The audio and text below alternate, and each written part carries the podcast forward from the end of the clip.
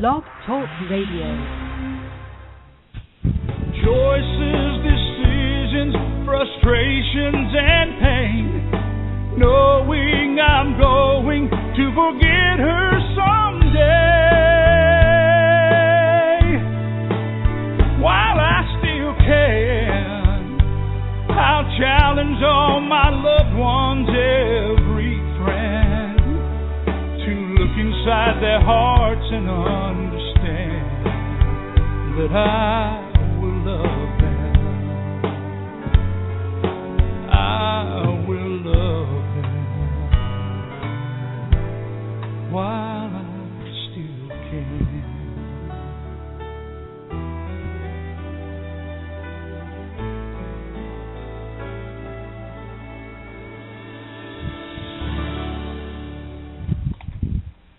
Well, hello everyone, and welcome to Alzheimer's Speaks Radio. I'm Lori La Bey, and I am your host today and founder of Alzheimer's Speaks. And I'm just thrilled that you can join us. We're gonna have a wonderful show. I, I just love my job because it's so much fun getting to know um, different people all around the world and how they're dealing with Alzheimer's. And we've got a couple of people that are, are just going to be fantastic resources for us today. But before I do their introductions, I always like to tell people about Alzheimer's Speaks because we get new listeners around the world all the time who don't really know who Alzheimer's Speaks is or what we're about. So let me just take a moment just to share um, our mission with you. Here at Alzheimer's Speaks, um, what we are is we're an advocacy based company providing multiple platforms to shift our dementia care culture from crisis to comfort around the world. And we believe by joining forces in sharing knowledge and just having these everyday conversations about life with dementia, we can remove the stigmas attached to memory loss. And together we can help everyone understand the true needs of this disease and, and march on forward. At our core, we really believe that collaboratively we're going to win this battle against dementia. And I just need to thank all of our listeners for all that you have done for Alzheimer's Speaks. Because even though many of you don't think your little clicks mean a lot, they do. Every time you like us and share us and tweet us, you're helping spread awareness. You're passing on free resources to people. And so you hold a lot of power, and I really appreciate your help in terms of spreading awareness and education. And we know we're making a difference because ShareCare and Dr. Oz recognized Alzheimer's Speaks as the number one influencer online uh, for Alzheimer's, and we wouldn't we wouldn't be there. We wouldn't have that recognition without you. So I just want you to understand again the power that you hold, especially in social media these days, is is pretty incredible. So if you like the show um, and you want to share us and tweet us, or you can even embed these shows um, on your websites, please feel free to do that because it's again it's all about working together uh, to raise awareness and giving voice to those who are afflicted with the disease as well as their care partners, both personal and professional. And maybe, just maybe, you might be our next guest on the show. If you think you have a story or a passion that needs to be told about dementia or caregiving, please reach out to me. Uh, you can do that uh, through the radio show, or you can go to our our main website, which is just Alzheimer'sSpeaks.com, and uh, click on the big contact button at the top and uh, shoot me an email. I'd love to talk to you, and uh, we can we can speak further. We um, we also want to uh, know that if you're interested in joining the conversation, you can easily do that today. So if you're listening via your computer, you can utilize your chat box and just um, uh, type in your question or comment and push enter in that little white box under where it says online users. Uh, then there's kind of a, a bold and a, a font thing. There's a little box there, and that's where you would type your comment in, and I'll be monitoring that throughout the show. You can also call in live, and that number is 714 364 4757. Again, that's 714 364 4757. And then you'll just be asked to push one to get into my queue. And when there's an opening, I will go ahead and pull you into the show. I always like to mention also a couple of resources up front. Uh, for those of you looking for support anywhere in the world, you can go to Alzheimer's Disease International, known as ADI, and you can go to the Alzheimer's Speaks website under the uh, About page, there's a page called Sponsors, and there'll be a link directly there, and you can find an association anywhere in the world. Um, Music First is also a, a, company that I, I just love to uh, talk about because they're doing such cool things with the power of music. And they have a really neat app called Music First, which is a wonderful, wonderful source. And um, you can actually get some free time testing that out. Um, as well. And then Alzheimer's Studies has some clinical trials available uh, if you want to get involved with that. And then the Lewy Body Association. There's so many people with Lewy body dementia uh, that don't quite know where to go, and there is an actual association for them. So I just I just want to make people aware of that. So with no further ado, I'm going to go ahead and introduce our first guest. Uh, Linda Burhans is um, an accomplished woman on many, many levels. Uh, she conducts uh, her business uh, affairs basically in the Tampa Bay area of Florida, and her personal mission is to acknowledge and appreciate all people. What a great mission! Oh, wouldn't it be nice if we all lived our lives like that? Over the past 30 years, um, she has been in a variety of leadership positions in corporate America, and she's now one of Tampa Bay's leading women entrepreneurs. Linda is the founder and CEO of the Party Crew and uh, CEO of SendACard123.com. And um, today we're going to be discussing with Linda her recent published book, um, Good Night and God Bless which is a collection of wonderful memories of her loving mother. The book is humorous and heartfelt um, stories, which I think um, inspire and re- really will assist anybody who is being challenged with caring for a loved one because we all know that is no easy task. So, welcome, Linda. How are you today? Joyful and grateful and glad to be here. There she is, living her mission. that's that's wonderful.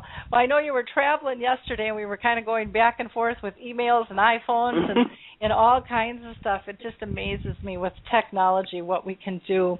Um, before we get started uh, talking about your your book. Can you just give our audience a little background? Um, it's always nice for them to know if you've been personally touched by anybody who has had dementia, you know, family or friends, etc. Well, actually, um, I took care of my mother the last 18 months of her life. Uh, I had moved to Florida a few years earlier from New York, and um, she finally decided to move down here by me, and um, she moved down here in June of '06, and October of '06 she was diagnosed with stage four colon cancer. So, and she also had dementia. So I took care of my mom for the last 18 months of her life, and I must say it was one of the most um, trying but also joyful experiences of my life. And I, it was about five weeks before my mom passed away, and I had tucked her into bed, and she was very ill, and she said to me, "Good night and God bless," and she had said that to me a million times before but I thought that was going to be the last night. And I went into her living room and I prayed, Dear God, just give me a little bit longer. And the next morning she woke up and she looked great. And I said, I'm writing a book and the title is Good Night and God Bless. And I started that moment. And I wrote through the last five weeks of her life and my grieving process. And then I reconstructed our adventure from the year before. And shortly after that, my book was published. And when I went out promoting the book, every single time people would come up to me crying and saying, "I think I need help with mom. I think I need help with dad. What is dementia? What is what is caregiving?" It was just, and I remember when I went through my experience, I ran around this little tornado saying, "I can do it. I can do it." When half the time I didn't know what I was doing, and I didn't. You know how it goes. Yep, yeah, I'm relating. That's why my giggle. It's like because you you do you just get in that protective mode of a I want to do this and b I need to do this. So right. do it. You know, I'll find so let me I'll do find it. a way. Mm-hmm. Yep. And that's what happened. So I decided I was a caregiver advocate. And I went out and started trying to find out all the resources that were possible for caregivers and get all the information I can. And then a home health care company who I had business coached the owner a few years back called me up and said, What are you doing? How can we work together? So I now do six to ten support groups or workshops a week for family caregivers, professional caregivers, um, about Alzheimer's, about dementia, about just caregiving in general, and just all the facets of the things that go with it. And it's been quite a journey. And every single day I learn something new from these support groups. Every single day we find another idea and another way that can make the journey easier. Oh, I I believe that.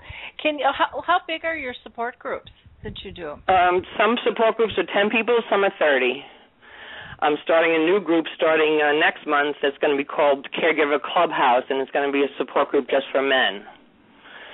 Because I find out uh, in many of my groups, it's mostly women, and the men don't say too much, but then they wait till the group's at, finished, and then they speak to me by themselves for like an hour.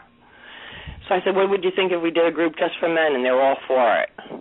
Oh, so I think that's that a soon. great idea. I think that's yeah, a I'm really excited idea. about that. Yeah. Yeah. Yeah, that that'll go over I think extremely well. That'll be fantastic. I'm very excited about it, and they're all excited about it, which is great because they're they're looking to share with someone else that they feel that they're on the same page with. Yeah, I think women are much better about sharing and talking, you know, about those types of things and men aren't. And so to give them a platform in order to do that um and to be around, you know, others that understand, I I think would be a really nice safe um way to frame things. So that's that's really cool. That's really cool. yeah, cool. I have so many men come into the group and and they're like, we know we had no idea how much women do. Especially if it's a man who's been, you know, a man who's taking care of his wife. He goes, I don't know how she did everything her whole life, and now I have to do all this stuff, and I don't, I don't know how to do it. You know, sometimes they'll bring their loved one to the support group with them, and and they'll say to me, "Does her outfit match today?" I say, "You did a great job. You did a Oh. great job." Oh, how cute! I remember my dad. You know, when my mom, my mom's been on this journey for 30 years, and um, she, you know, she started having problems in her mid 50s, so they were pretty young. Mhm. And um, you know, my dad, he didn't do any household work. I mean, he, you know, he was in charge of the cars and the outside of the house, Right. And, you know, it- bringing the bacon, that kind of thing. And all of a sudden, I mean, my dad literally couldn't boil water. And he stepped up to the plate so beautifully, cooking Yeah. and cleaning and shopping and doing the wash and caring for her and it was as a as a child, it was amazing to watch. Right. And I re- I remember having a conversation with him one day, and you know he kind of said the same thing. Hey, I had no idea there was Yeah. so much to do, but he also said, um, "I owe this to your mom." Yeah. You know, well, most of the men that are in my groups, they've been married 50 years. Yeah. And he said she would do it for me. She's been doing it for me all you know the whole time we've been married. Um there's there's absolutely no question, you know, Exactly. for him not to do it. Um but I think one of the tough things is asking for help too. And I know that that's something that you kind of wanted to talk about. So why don't we go ahead? We'll just kind of mix up uh, our Yeah. format here and go with the flow Well- and, and talk about that because I think it's Uh, so important. I, I call it the AAA dilemma. Um, caregivers do not ask for help, they do not accept help, and they do not acknowledge themselves. And you know, there's many studies out there that more and more caregivers today are dying before the person they're taking care of. Mm-hmm. And I think a lot of it is just for those reasons. And I can remember one time, this was shortly after my mom had passed away, and I was in a supermarket and I met a friend of mine. She said, "How you doing?" And I said, "I'm doing okay." And she said, "Linda, I'm sick of hearing that from you." She goes, "I have to let you know that when you were taking care of your mom, you stole my joy." And I was like, "What?" And she Mhm. said every time I asked if I could help you, you said, "No, I'm okay," and I could see you swimming in quicksand. Why wouldn't you let me help you? And it just a light bulb went off in my head. Because Uh-huh. people are asking to help because they want to help you. But I think the biggest thing with caregivers is when the question is asked, they just don't know how to respond. They don't know what to say. They can't think of what what what, what can I accept help with. So I suggest to caregivers to take a little bit of time to sit down and make a list of some things that you can accept help with. So this way, when your neighbor comes over and says, "Hey, is there something I can do for you?" you can pull the list out of your pocket and say, "Maybe you could mow my grass," and your neighbor's going to say, "Yeah, I'd love to do that," because that's why they've been asking you all along. And a woman came to my workshop recently. I was wonderful. And she emailed me about a week or so later and she said, "Linda, I thought about what you said and when I went home I made a list and I only put one thing on my list.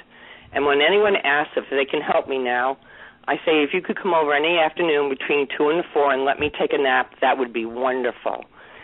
And her exact words were, "And I'm as pleased as punch to tell you that I'm now napping 7 days a week and my husband is getting seven different visitors that stopped coming. What a win-win situation. Yep. Wow. And and how sweet is that? Well, because we we let you know, people can't help if we don't let them. I mean, Right. you know, we have to give them uh, you know, a format to do that. Um I was talking um with man yesterday the the CEO of Lotsa Helping Hands, which is a, a nice nice tool for people to be able to ask for help. And it's kind of like a, a CaringBridge on steroids where you know it doesn't even have to be the the care the the primary caregiver who's coordinating it but it might be a friend who says Right. let me let me coordinate meals or laundry or appointments or nap time or just conversations you know Right. um whatever type of respite it is and you know utilizing the technology we have uh, can make it so much easier too to be able to communicate updates and needs and and so forth. And so um you know use whatever mode it is. You know maybe it's tapping into you know uh, some neighborhoods have real tight circles. Others it might be a church circle. Others it might Right. be friends or work you know. And don't think you can only tap one circle. Right.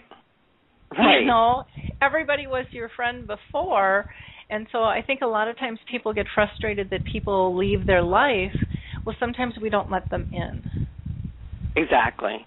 Exactly. you know we're and and we're, we're too busy We're yeah, we're too busy. It, well, that's another thing I say to caregivers.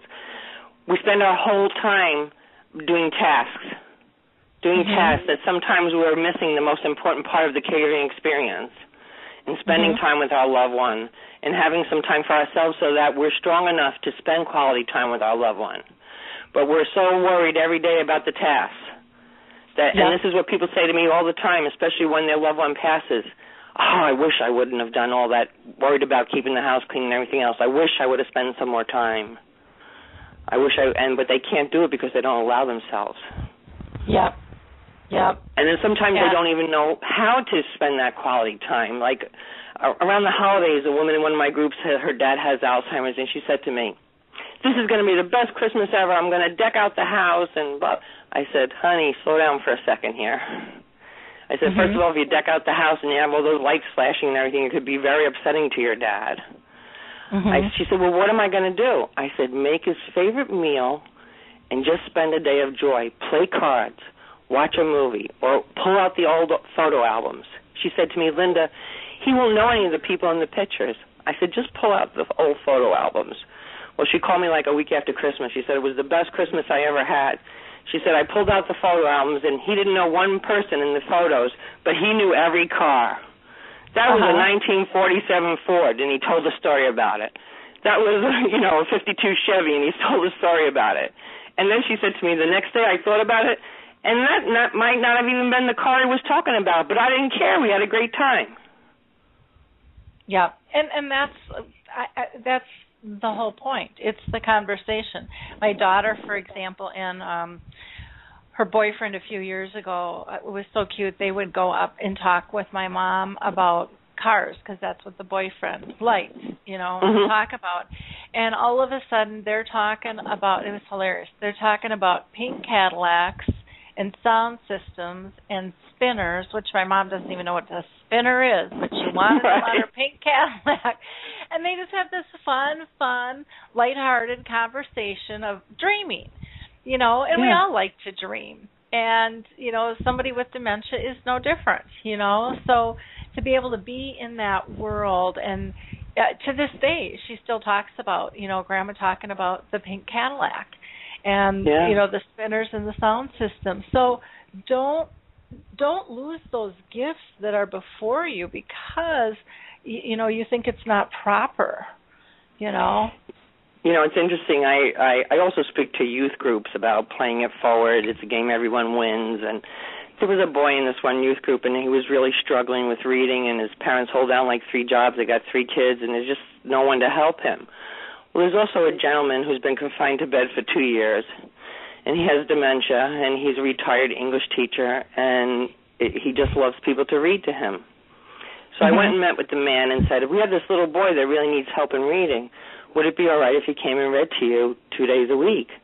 And then we went to the little boy and we said, "We have this man that's very lonely, and just would like a boy to come read to him. Do you think you could do that?" And he said, "Sure." Well, I met the little boy a few weeks later, and he said to me, "Mrs. Burhands, did they have milk boxes outside your house when you were a kid?" I said, "Yeah, they did."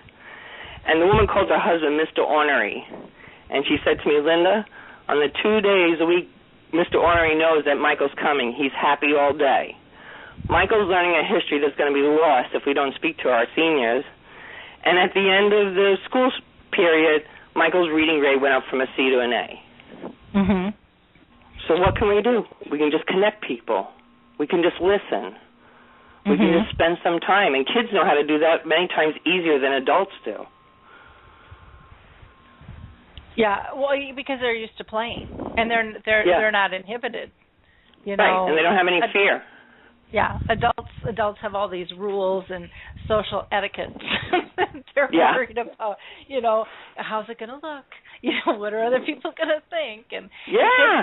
kids, kids just say hey we're here to have fun you know Exactly. so so why aren't we so there's there's so much that they can teach us in that process that's uh Mhm. absolutely incredible. I think the intergenerational thing is is really neat because i mean there's been so many studies too um with with kids and with pet therapy where people just they come out of their shell you know because Yeah. they know it's kind of playtime it's com- it's comfortable time.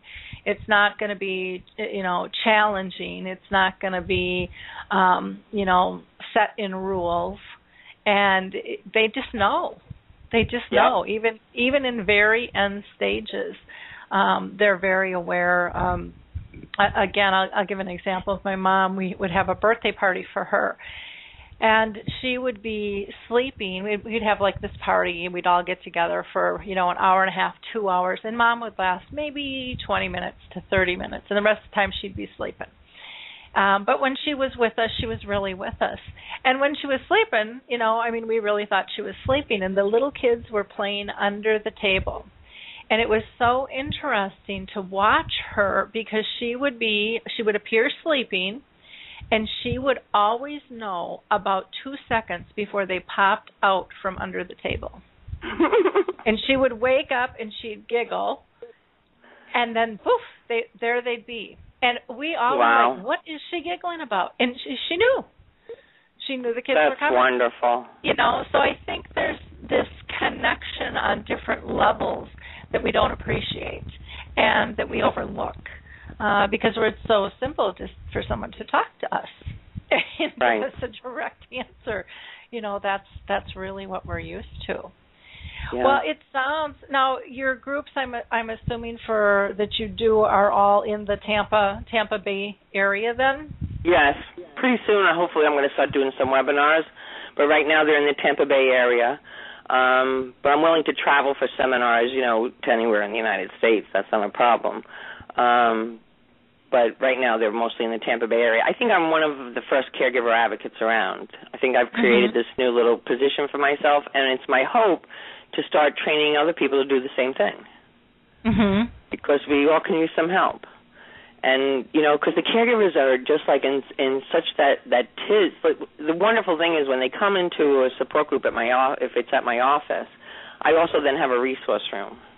Mhm. So after the support group, they can go into the resource room. And there's all information about Alzheimer's, dementia, you know, local resources, all sorts of things that they don't have to think about. Here, just take the information. Here, this is someone I trust, and that's been wonderful. And I do Now, a weekly blog in a, a local newspaper too, so that's been helping uh, with some more awareness also. Okay. Now, is there a fee for people to attend your group, or No, they're all free of charge. Okay. They're all free So of how- charge. So how are those funded then? I mean, do you have the home health care company that I work with pays me a salary to go out and do this community service. Wonderful. So I speak in in churches and YMCA's and libraries and ALFs and wherever wherever they need the help. I do a lot of journaling workshops. Um Uh-huh. journaling, you know, journaling for, for your feelings, journaling for your grief, or journaling for your memories. You know, Yep. depending on whatever you want to do. I, I I've been doing a lot of of um of workshops recently about um grieving for a loved one with dementia and Alzheimer's because many caregivers say that the hardest part of caregiving is not the practical side but in fact the emotional side. You know, it can Mhm. be heartbreaking it can be a heartbreaking experience watching your loved one slip away more and more each day. And I think people don't realize that they're they're going through that grief as they experience their daily losses, which can range from loss of income, freedom, time, you know, the relationship you have with your loved one, and and health, just to name a few. Yeah. Well, and I think the loss of the relationship is, you know, the biggest thing I see people struggle with and not even realize it's happening. Exactly. Because because they're well like how how could I lose my relationship? I'm I'm caring for them. I'm you know, I'm doing everything, but it's that it's the intimacy, it's the spontaneity, it's the fun that Right. slips away. And you know that that fun piece is kind of the core that brings us all together usually. Yeah. and that's kind of the glue. And so I, I think that humor piece and that that intimacy is really important to somehow keep intact, and um, and and to really, you know, n- not lose your relationship because your roles have changed, and and that's a tough one. That's a and, and I think families struggle with that as a whole. You know, um, even if uh, you know a husband or wife is caring for a loved one, um, the children's roles change as well. Not maybe as significantly, Right. um, but they still change, and it's important to not to not lose the core of who you were um, together. You know, in this Right. process, hopefully it helps build, you know, build that relationship and brings you to new levels. You know, I had a, a a woman come into my office. This was a probably about six months ago, and she had just moved to Florida from Georgia. Her mother had just passed away. In fact, her parents had only lived here for like four months. And she Mhm. had lost her job in Georgia, and she was having some financial problems. So the family decided, well, you should move down to Florida and take care of Dad. I call them Mhm. the designated daughters and so she moves down here and she doesn't even know where anything is and her dad is really angry. Mhm. so she walked into the support group that day. She's the only girl that showed up that day and i say who's ever supposed to be there is supposed to be there. And Yep. we talked for like two hours and i told her about resources and she started coming to some of my different support groups and workshops. And um she called me a few months back and she said linda i have to tell you this story. She said um my sister came to visit and her sister said to her you look wonderful what have you been doing because when she saw her six months previous she was just a mess Mhm. and she said well one thing i'm doing for myself every day is i'm going out and i'm walking for an hour i don't care if it's raining or whatever i'm going out every day and i'm walking for an hour and her dad is sitting there in a wheelchair and he says well it's nice somebody can go for a walk yeah. So the sister goes, So what else have you been doing? Well, I've been going to these support groups and workshops and it's it's you know, I found out about resources and it's helped me out a lot. And the dad goes, Good for you. So the sister says, Dad, I just came to visit. if you're going to be, you know, I'm trying to have a nice conversation with my sister. If you're going to be so negative, we're going to go in the other room. He goes, go ahead, go. So they go in the other room, but he keeps listening. And she says one of the best things of all is I've been going to these journaling workshops where I can get my feelings out in a non-judgmental area and share if I want to or not. And the dad Mhm. screams from the other room, "Well, it's nice someone to get their feelings out." So they go into him and they're like, "Dad, we want to help you in any way we can." And years ago, he used to do some writing. They said, "Do you think maybe you'd like to journal?" Maybe. So they give him a book, and they said an hour later he wrote down one sentence. A couple hours later, another. He did this for like three days, and then he took the book and he said, "Here, here, you want to see how I feel?" And they opened up the book and it said, "I am so tired. I am so tired of being a burden to my family. I'm so tired Oh. of taking so many pills. I'm so tired of not being able to go out. I'm so tired of people looking at me like I'm an invalid, et cetera, et cetera." And the the, Mhm. the sisters were heartbroken. He Mhm. said, Dad, you're not a burden to us. You held down three jobs when we were kids. We want to take care of you. Dad, you know what? Maybe you are taking too many pills. Maybe we need to talk to the doctor about that. And they went down the entire list. She Mhm. said to me, My dad wants to know, can he come to your journaling workshop this week? I said, Yes, he can. So she pushes him in his wheelchair. He's a little 90 year old Italian guy from Brooklyn who brought me the best meatballs I ever had in my life. And he tells the story, and then he says, Do you want to hear my journal now? And he opens it up and he says, I am, I am grateful that I have a family that takes care of me. I'm grateful I'm not taking as many pills. I'm grateful when my daughter goes for her walk, I can go with her. She says, Linda, it's changed everything in the house. Everything. And now he's oh. writing short stories for when he was a kid. Oh, how beautiful. So he needed to get his feelings out too. Yep. Yep.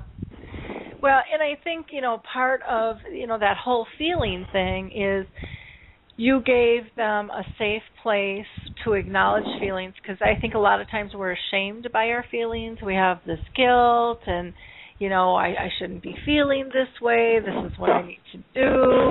And and feelings aren't good or bad. They just are. It's our reaction to them. But we in society tend to blame our feelings and shun our feelings and smush them down and be embarrassed of them instead of just acknowledging that it's okay. We we all got them.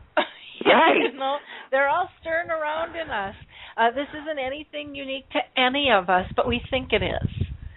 You Oh? Lord, I have these little bottles filled with lavender water, and on the label it says "spray away guilt." Oh, and I put them on the table. I put them on the table before the support group. I said, "Okay, let's get rid of the guilt here first. Uh-huh. it's a wonderful thing because people actually say, "Wow, yeah, I'm, I am feeling guilty," Yep. Oh yeah. and I don't have oh. to. Yep. Yep. In some groups, I have to bring like a gallon bottle. It depends. Uh-huh. but it's Oh, just a, it's a it's a great opening for people. Yeah, I I can see where that would be. Uh, that's and that's just kind of a cute, fun little way, you know, to just not take it so seriously, and to be Right. able to to laugh about it, uh, because I think we get so dang serious in these roles. Uh, I I know that And life is pretty funny. It, well, yeah, yeah. I sure Life is pretty funny.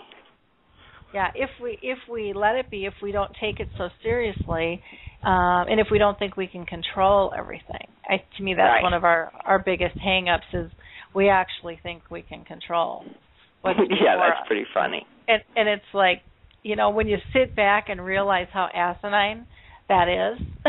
Yeah. you Then you have to laugh. I, yeah, because it's like, okay, there's how many factors involved here, and you can't even list them all, but you think you can control them all. I mean, that is Right. I, that, that that's just so uh, shows how crazy we are um, as, as a society, as a world, because that's really what we teach. You know, control and perfection. It's that's the way of the world. That's that's what we're yeah, striving stiff upper lip. Yeah, and it's uh it's really backwards and it, you look at how much stress it causes. You know, Yeah. trying to be perfect in, you know, and not just dementia, but I mean, you know, body images and you know alcohol and, and narcotics abuse and i mean all of that stuff you know um all of those addictions and stuff are are wrapped into not feeling good enough usually you know right. uh, not meeting that image not meeting standards in if they're projected by society or sometimes we just put them on ourselves. And yeah. um and and you know think that we need to live up to these standards that nobody else really cares about. Yeah. you know too. Um very very interesting. Well let's talk about let's talk about your book and you know why you decided to write it. You had touched you know that your mom had had the saying you know all the time. And that was that kind of the trigger for you then to say you know this is this just needs to be this needs to be the title and and it was just uh, such a profound experience the whole caregiving experience with my mother. Never did i think i would be taking care of her. You know she was the strong mom. Mm-hmm. um I'm the oldest of four, and it was such an experience. When when my mom was diagnosed with stage four colon cancer, they made a suggestion about chemotherapy, and I have a sister who's a nurse who was against it, and my other sister, her husband died at 44 from throat cancer, so she really wasn't up for it either. But my mother wanted to try it, mm-hmm. so we did two rounds, and and she was out flat. It was terrible. It was just Mhm. killing her faster. So we decided as a family to stop doing that. And when we did, my mother told everyone she was cured.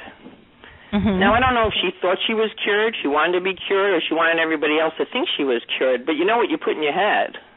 yeah So we had a wonderful year where I was with her every single day except one day when I went to jury duty.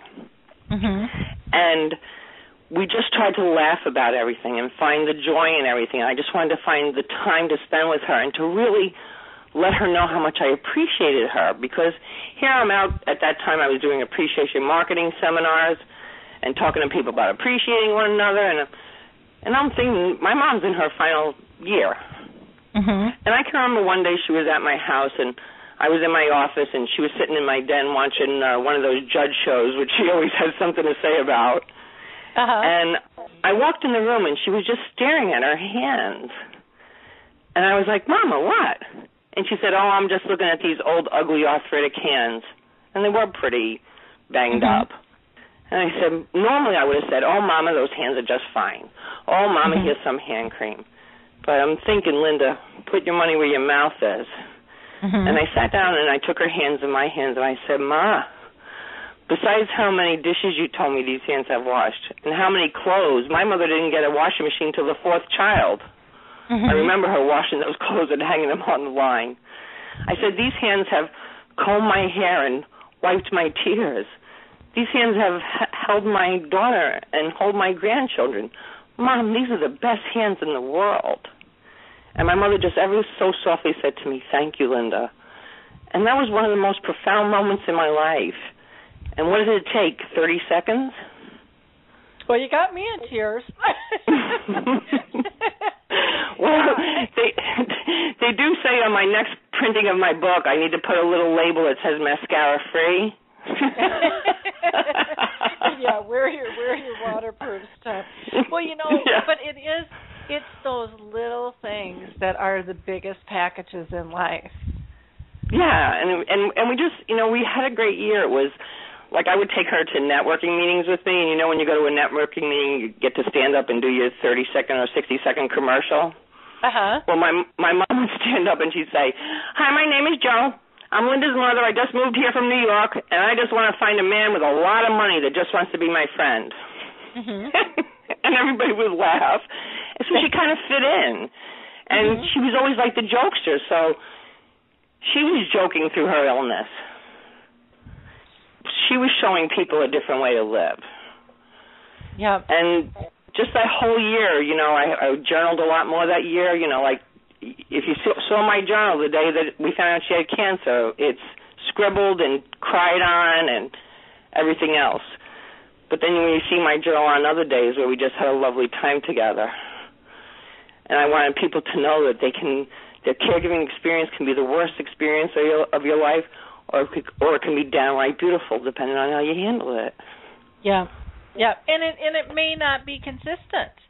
Through the No. whole journey and that's okay because life has its ups and downs and so again get that perfection model out of the way it's it's kind of like being on a diet and you, you know you might you know jump off and grab a donut but you know you get back on the wagon and, and you Yeah. get the routine again it's it's okay to go there it's just not okay to stay there because then there's other issues Right. going on you know with with depression or whatever it might be so um yeah it, it's really Yeah. important to to have that balance and what i always tell people is remember you can't have a high without a low Right. you can't you can't have joy without sadness because there's No. no measurement Yeah. and you know so it's important to remember and and capture and appreciate those sad and difficult times just as much as it is capturing those joyful times granted you want to stay in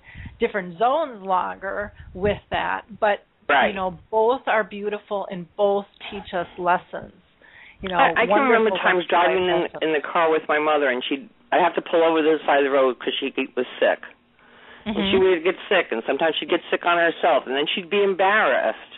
And oh, Linda, make it. And I'd be, it's okay, mom, it's okay. And we would go home and we would get her all cleaned up, and then I'd put in an I Love Lucy movie. I'd make her a shake, would put some Ensure in it that she didn't want to drink, that she didn't know was in the shake, Mhm. and we would just laugh about it. We would just laugh about it. It would be okay. It would Mhm. be okay. Or I see other people something like that happens and they can be upset for the rest of the day. Yeah, yeah, and and it doesn't do it doesn't do you any good. It doesn't do them any good. You know, I think the question we have to ask ourselves, and and, and we have to ask ourselves this often: How would I want to be treated? Exactly. You know, and and it you know all of us. I mean, I don't know if anyone who doesn't want to be treated in a dignified, respectful fashion exactly. and I don't know and I don't know of anyone who doesn't want to laugh either. And I don't know anyone who doesn't want to be loved. Exactly. And so if we keep those in mind in terms of how are we going to respond, um, I think that that's really, really um, a, a critical piece. You know, it makes us slow down and again appreciate what's important. I have um, your memory chip, which is a tool people can get on my website, which just teaches people um, three things. You know, to focus on: are they safe? Are they happy? Are they pain free? Because those, Mhm. I mean, that's kind of the basics of life that we all want. And Right. and then it's easier to deliver those tasks when we focus on those things, and then we can let go of a lot of the crap that we thought was important before. Right. You know, times Right. and dates and names, they're really not that big of a deal in the scheme of things. You know, it's Well, it's funny. Sometimes I do the support groups, someone comes in and, and and it'll be their first time, and they'll start. And she had an operation on June 23rd, and then on June 29th this happened, and then you know, and they go through that whole litany of Yeah. everything, and then someone else in the support group will say, "Stop, just tell me how you're feeling." Yep. And they realized that whole story wasn't that important. The important thing was how are you feeling. Yeah. But we think it's important and we think that list is all about them so it's person centered. But it really isn't because if we look at that list and if we listen to even the tone of the voice and how we feel about each of those tasks, it Right. becomes very apparent that list is all about us and really not about the other person. Emotionally, it's about us and we, where we are in that space with it, which is not you can't be person centered if it's all about you, even though the list is about them. And lists, Exactly. lists give us control or this per, you know perceived uh Yeah, perceived. yeah perceived control you know and it does it feels good to check that off and and look busy and you know look like you're accomplishing something because you feel so out of control because you just Yeah. want it to all go away and it can't and so so how did you get to the acceptance part of you know being able to just grab your mom's hands and tell tell her how beautiful they are and how how productive they've been and how loving they are you know, you know, what there, they mean there was. It, I just loved my mother so much that there just was no choice there. Mhm. The choice was to appreciate her as much as I could because I knew that she was, you know, I knew she had a limited time. Mhm. You know, the doctor said one year, and it was just about one year. You know, it was a little more than one year. So I knew that, and I was like, I I just need to spend this time with her. I I just you know she she brought up four kids, and most of the time was by herself, and she always worked hard, and she always had a good attitude, and she always laughed. Mhm. You know, and she always helped other people, and never really had anybody helping her. And this was the time I could help her, but not make it seem like I was helping her, just like I was on this adventure with her. Mhm. You know, it was funny. We went on a, a a cruise one time. You know, all the photos they take on the cruise. Yep. Well, you know, I'm going to buy every photo because these are going to be some of the last photos of my mom. And Mhm. the last night of the cruise, they dress us up in these like old-fashioned outfits, and Mhm. they take a picture of my mom holding this rifle with the, like this scowl on her face, and it says they put it on in like a wanted poster, and it said Uh-huh. wanted, million dollar reward. So I have a greeting card company, so I take that photo and I download it onto a whole bunch of cards. And my mother sent them to all her friends up north, and all it said inside the card was, "Dear Lori, got in a little trouble in Mexico. Please pray for me." And it was wonderful because everyone laughed, and everyone that called her was laughing. No one called her to say, "Are you dying?" No one Uh-huh. called to talk about the sickness. yeah. They called for a laugh. They and they got- life. Yeah. Right, and she got to chat with them, and they chatted with her. And if we hadn't done that, some of those conversations never would have happened. Yep. Yeah. Some Yeah. of those little goodbyes never would have happened. Yeah, the way we frame things is is really important. Um I remember when we had um my my dad had brain cancer. They gave him a year and a half. He lived four and a half. But Wow. at the at the end, um we knew that he wasn't going to make it till their 50th wedding anniversary. And Mhm. so we threw this party together in 2 weeks and we had about I don't know 200 250 people show. And my parents renewed their vows. And the reason I share this is just because it's how we frame and set things up um, Yep. is really important. So the the the renewing of the vows was just for family, and everybody who came in was really upset. You know when they found out that they had renewed their vows and they weren't there. Mhm. But what happened was we were all bawling because we knew it wasn't really a renewing of the vows. It was my dad's last goodbye to my mom. Right. No, I'm going to cry. and, and this was ten, eleven years, oh gosh, almost 12 years ago. And so, but when all these new people came in, um, it was it pulled us all out and up, even though some of them were highly offended that they weren't, you know, part of that. Mhm. I explained to them afterwards, we would have been a bawling heap, just a one big mess Exactly. of 250 people crying. Instead of celebrating life, we would have all been sad, thinking about the passing, and he's still here. You know, and so it, let's celebrate, let's engage, and that's exactly what happened. And it was, I- it was really probably one of the best events in my entire life I've ever been to. I I would say it, it is, in terms of the way people came together and shared stories and laughter, and it was it was just such a blessing, such Yeah. a blessing. But but it is on how we frame things. Um, Well, you know, the last two years of my dad's life, he was confined to a bed. Confined to Mhm. a bed in Greenwich Village. Torture for the man. The man that was, Uh-huh. you know, always out there and doing things. And uh, the church that I go to, they um they mainstream the service on Sundays on the computer for people that can't come out of their homes. Well, I had Mhm. mentioned to that to my dad one day when I visited there. And then one Sunday I'm coming out of church and my phone rings and I pick it up and my dad goes, "I like that red dress you got on."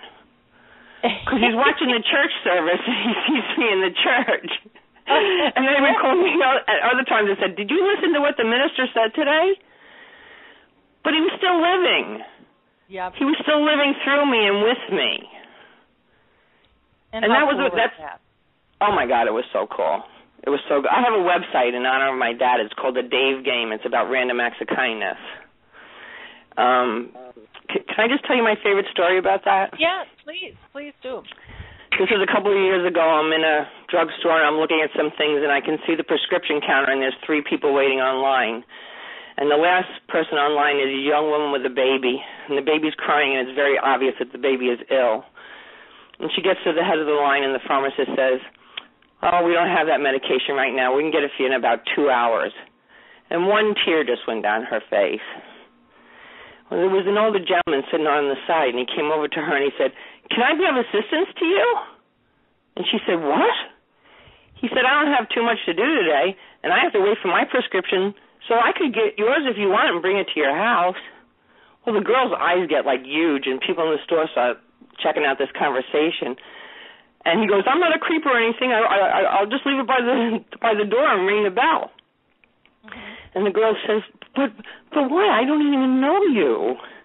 And he said, "Well, to tell you the truth, I live on a very limited income, and my children and my grandchildren and my great grandchildren all live up north, and I really get to see them."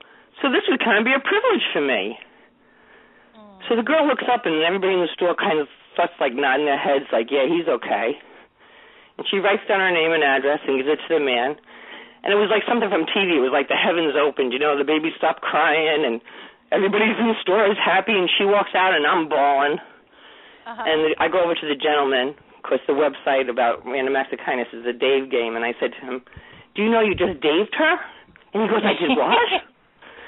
so I told him about the Dave game, and his name was Michael McNamara. He was 82 years old, and he and I became friends after that. We had breakfast and lunch a couple of times. But he calls me three months later. He says, Linda, you're not going to believe this. The girl's name was Julie. He says to me, hmm. Julie told all her friends what I did with the prescription, and they all chipped in and sent him airfare to visit his family. Oh. And it was the last time he saw his family before he passed away. Wow. Huge. Yep. The the power we all hold and we take advantage of um, by not appreciating doing those little things for others and you know setting that example and and getting people to talk about goodness instead of crisis all the time you know it just drives oh. me bananas the news you know, and and everything on is is just crisis and upheaval and you know why can't we hear more stories like that? Why can't we teach our our children? You know, how oh, my my dad was thrilled every time I would call him and tell him a new story. Dad, look what this person did today, or look how somebody helped somebody. He was just delighted. Yep. You know, yeah. And I and another thing I'd like to say too, you know, I remember when my dad first became ill, he had a series of strokes and cancer and things and and he couldn't talk to me on the phone. Uh-huh. And I felt so disattached because I was in Florida and he was in New York and I was like heartbroken that I couldn't communicate with him. So what I did, this was like 10 years ago, I got myself a little cassette recorder and every morning I'd say, "Good morning, Dad. It's Tuesday, January 5th, and I'm leaving the house now, and I'm going here." And I would talk for a while, and then I'd say, "Oh, I'm in Publix. The bananas are good today," or "I just got a new client," or whatever. And I would do this all day long. And at the end of the day, I would end it in big band music. And I sent him a mm-hmm. cassette tape every day for 90 days until he was well enough to speak to me again. Well, I don't know who that was a gift to, me or, or to him. Mhm because it was wonderful for all of us. He could still be a part of what was going on, even though he was ill, and he could hear me anytime he wanted to. Yeah. Well, so and, we need to find creative ways. Yep. And for you, you knew you were connecting with him. You knew you were making a difference for him, which then is just a it's it's a gift ten times back, you know, for right. ourselves when we do those things. Um, you know, it's very, very neat to say. Well, I cannot believe our time is like flying by. We've got like seven minutes left in our hour here. Um, can you tell us? Because I, I really want to talk a little bit about your book. What will people find in your in your book? Um, Compassion, love, understanding, and humor. I would think. And the funny thing is, every time someone reads the book, they email me and say, "Oh, my mom did that same thing," and it's always different. Oh, and we went through that same experience. Oh, I felt the same way. But the best emails I receive or calls are when they say, "I finished reading your book and I called my mother." Mhm. I finished reading your book and I decided I need to change and spend some more time with my mom. I'm like, thank you, God.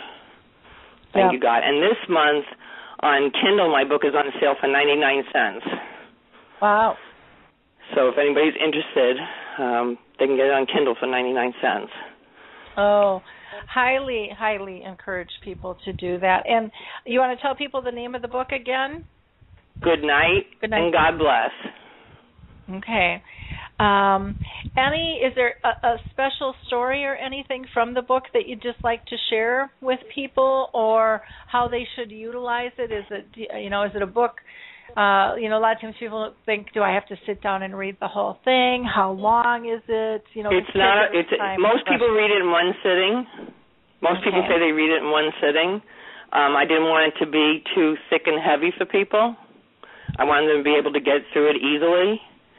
Um, some of the stories I've told already, my mom in the photo, and and some other stories. I don't want to tell the whole book, um, but I think they'll find um, joy and comfort in it. Wonderful. And um, now, if someone is interested in having you come out and do some speaking or training, or helping them maybe set up some um, support groups, how do they? How, what's the best way to reach you, Linda? Um, my email is Linda Burhans at AOL dot com. My website is www.lindaburhans, so it's L I N D A B U R H A N S dot com, or they can also reach me through Harmony Home Health. Um, if they go to the website, it's Harmony um, hh.com. It tells you where I am every day on the calendar as far as support groups and workshops. Um, my, my weekly blog is on there, so they can always contact me that way also. Or my telephone, which is uh, area code seven two seven three six five eight three eight three. Wonderful. Well, I thank you so much for being with us. It's just it's really been a joy to have you um, here and to um, to just to have this conversation. It time just flew by, and you know it, it flies by when you're having fun and connections are being made. And I I know uh, for a fact that you've made connections with with others um, in our audience as well. Even though we didn't get any comments coming in, sometimes we do, sometimes we don't. Um, it was just fascinating to to listen to you and to you can really hear your mission of life come through um, through your passion. So I appreciate all the work that you're doing and and I wish you a blessed week and we'll definitely stay in touch. Okay? Thank you, my new friend, and have a delicious day. Okay. Bye now. Bye. Well, what a fun conversation that was. Before I uh, introduce our next guest here, I'm just going to do kind of a, a mid break here and give you some updates. If you haven't had a chance to listen to our last radio show, which was about the wristband project for dementia, with Gary LeBlanc and the hospital in Florida. I, I really recommend that you do that because this this will be a a game changer for healthcare, um, and we'd love to see you be involved in that. We also talked about incontinence solutions, and um, it was kind of fascinating learning you know what how much can be saved not only in dollars but in our landfills with some new products that are available there. Our next show coming up is going to be um, at a little different time. It's going to be for the us it will be july 16th but i'm going to be interviewing a group of early onset uh, people with early onset dementia over in australia and so we're going to be talking about living a full life with early onset. And Christine Bryden is going to be one of those people who she's just absolutely fascinating. You you may have seen her in some of the videos and and posts that I've done on the blog. So would um, would really highly recommend that you tune into that show July 16th. That'll be at 8 p.m. Central, 9 p.m. Eastern, 6 p.m. Um, Pacific time. And then uh, over in Australia, it will be on the 17th at 11 a.m. Our last dementia chats, we talked about the Purple Angel Project for dementia aware kind of government versus dementia as a whole and how they're dealing with it, and then words that we choose um, to describe caregiving, caregiver, um, carer, companion, uh, and had just a really interesting conversation on what people thought about those words. Our next dementia chats is actually going to be this afternoon, and that'll be at 2 p.m. Central, 3 p.m. Eastern, or 12 um, Pacific time, and you can go to the AlzheimersSpeaks.com website for the link on that, um, or go to the blog, and there's a specific um, a specific post on that that'll get you directly there. The other items I want to mention were uh, just past blogs since our last show. Uh, there's a really cool clothing protector or bib um, that some people call it that is is uh, done in a helpful way to engage people. And so there's an article on that.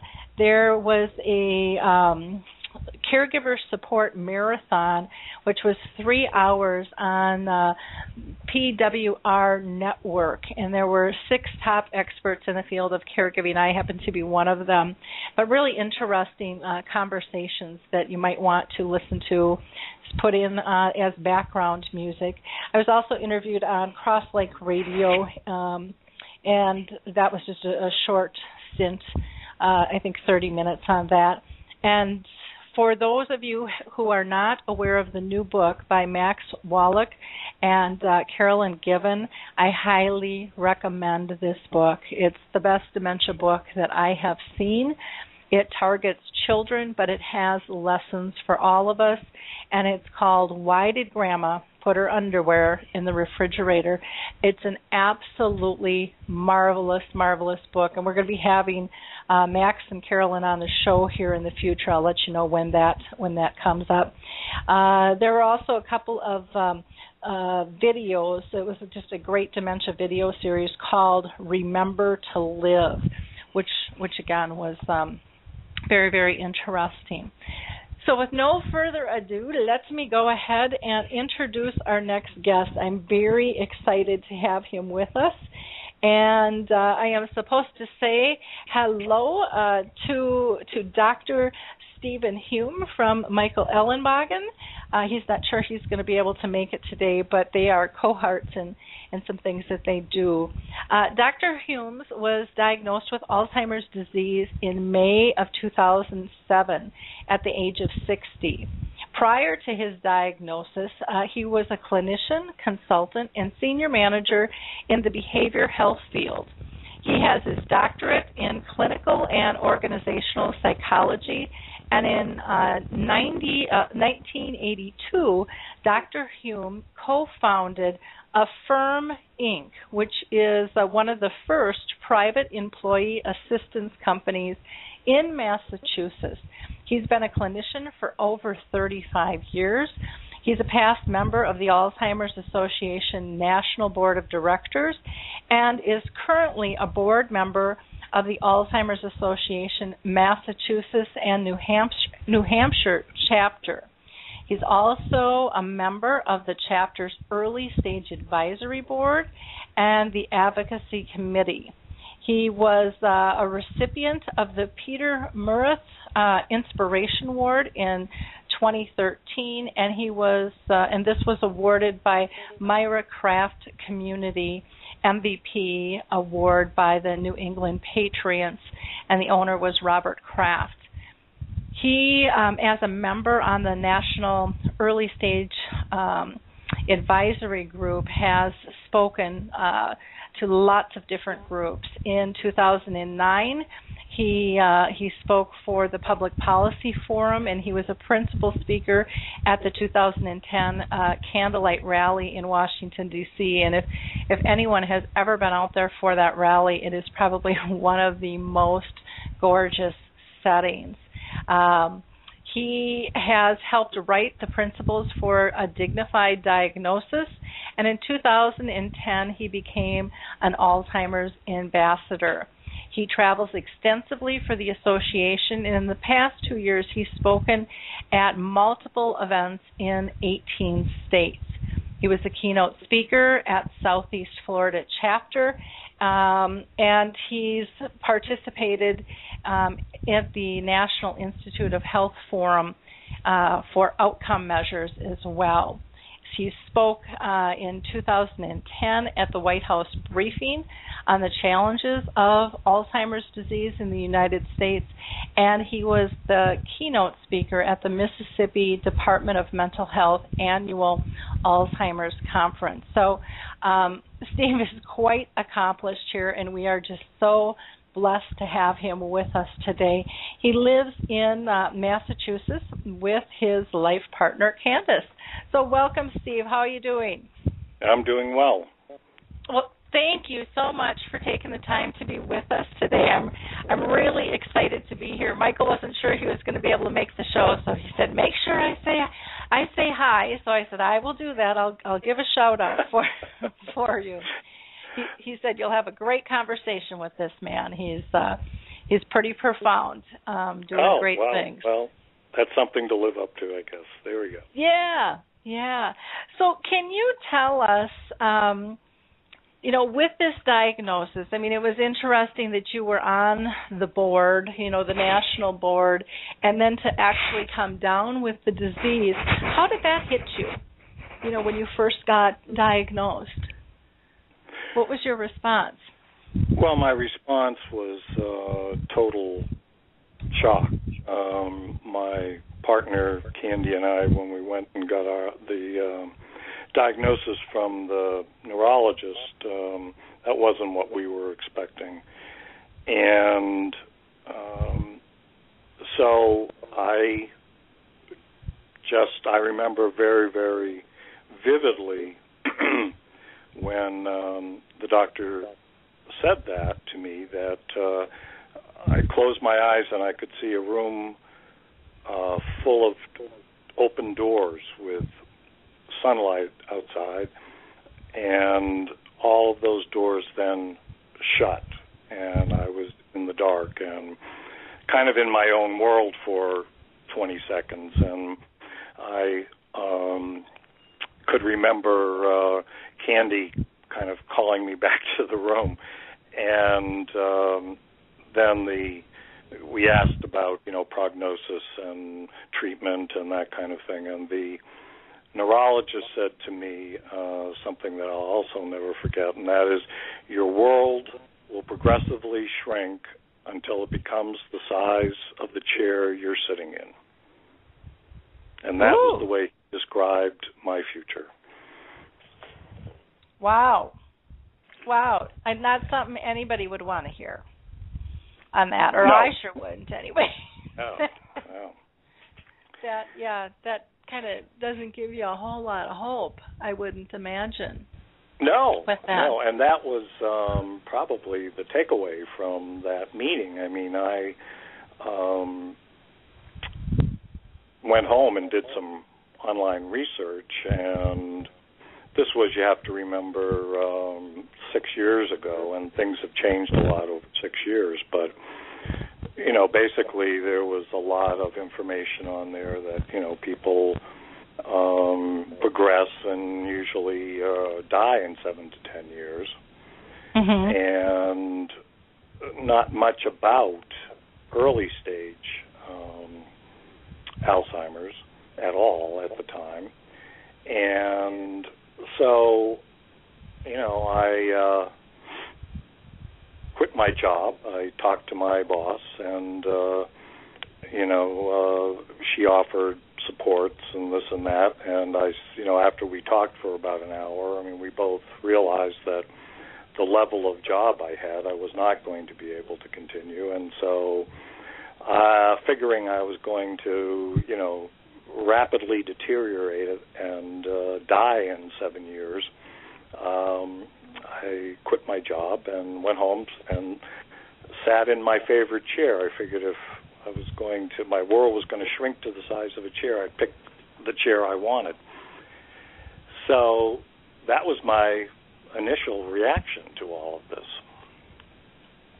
Wow. And six years later, here you are Yeah. flitting around the country, talking, doing radio interviews, and uh yeah, I, it, Yep. it it still amazes me though that so many are are still being told this you know short term you know diagnosis. And, and they don't know. I mean i i am a firm believer they don't know just like they don't know with cancer. You know my dad they said it, we pushed them you know we wanted answers we wanted answers you know and so we pushed the doctor and he said you know year year and a half. Well we were blessed to have him four and a half years.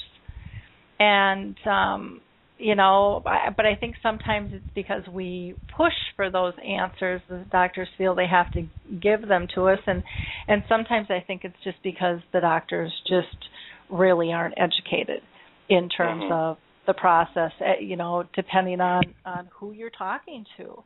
And um i i have been told a zillion times oh your mom couldn't have had dementia for 30 years. Hello? We've been living it um you know she wasn't diagnosed right away because the doctors poo pooed it to hormone. You can call it whatever you want but she had uh, you know significant memory loss. She was aware of it. She made journals to help keep herself on track and instructions on how to do things. And you know and then when she finally got diagnosed you know they said she's had the mentality of a 3 year old and so you know I mean, they can tell me it wasn't dementia, but you know, myself and my family are not going to believe that at all. Right. You know, um, well, we know what the changes are. I have a, a friend who um was on the early stage advisory group with me and was diagnosed about the same time I was. And she was in her, I believe, late 70s when she was diagnosed, but a, you know, very bright, very sharp woman. Um, and I saw her this spring in Washington at our national advocacy conference, and uh, she was still doing very well. And she told me that her doctor, uh, she had a visit like a month before, and her doctor told her that she couldn't possibly have Alzheimer's because she was still doing so well after six years. yeah, it's uh, you know we so don't know what this disease is. you know, as a society, um, it just it it kind of amazes me. One of um one of the things that I struggle with is I know that we need research, and you may disagree with this, and that's perfectly fine, because I think everybody has their own opinions. But I, you know, I, I struggle with all the money being put into research right now when we really don't know what this disease is, you know, or or what we need to go after it. I mean, I know that there's deterioration in the brain, but we really don't know the side effects of that. Because I, I personally believe so many of the effects can be um, changed if we change our environment and if we change our approach. You know, and we can alleviate them with without without a pill. And um, I, you know, I could I could be wrong, but that's that's my personal belief on my 30 year journey. I've just seen so many things that were issues didn't have to be issues if we changed our approach or the environment in which we we did them. And um and then that makes the whole, you know, drug thing uh, you know a different ball of wax of what it is that we need and why we need it and and stuff. Well, Any thoughts the- on on that? The world is uh, catching up with you, Lori. I think. Um, I think we felt. Um, I mean, you have 30 years of experience with this, and I have six. I mean, I knew nothing about Alzheimer's pretty much before I was diagnosed, but you know, the the big push um, has been um, around the amyloid theory Mm-hmm. and all the research basically is around amyloid and tau, which is the Mhm. other uh, contending player. And uh, I think it's in the last two years, year and a half, maybe, um, that we are now, because of all the failures Mhm. in drugs research, we are now looking not at other things necessarily, but looking at what you just talked about, We are looking at uh, basic brain science and chemistry.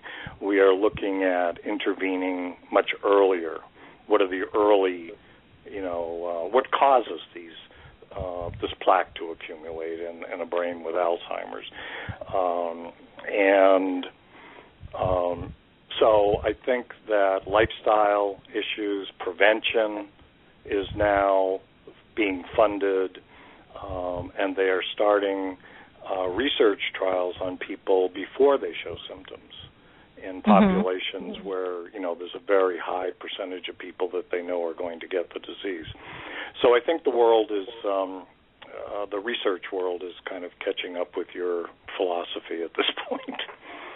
Yeah, it's it's interesting, and you know, and I mean, I think we need the drug companies. Don't get me wrong, there and the Alzheimer's Studies um, Group.com. I mean, they've got some trials going on for tau right now. So you know, please feel free to to go there uh, because we do need that information. But I think it, it's the whole balance of the approach that you know any drug we get is going to take a long time to get through this process and um to know that it's safe and you know I just look around going people can't wait. I mean that's one of the reasons that I've created the platforms that I've created was because you know I was a frustrated daughter um going I, I need different types of information. I don't need statistics. I don't need things that are going to depress me.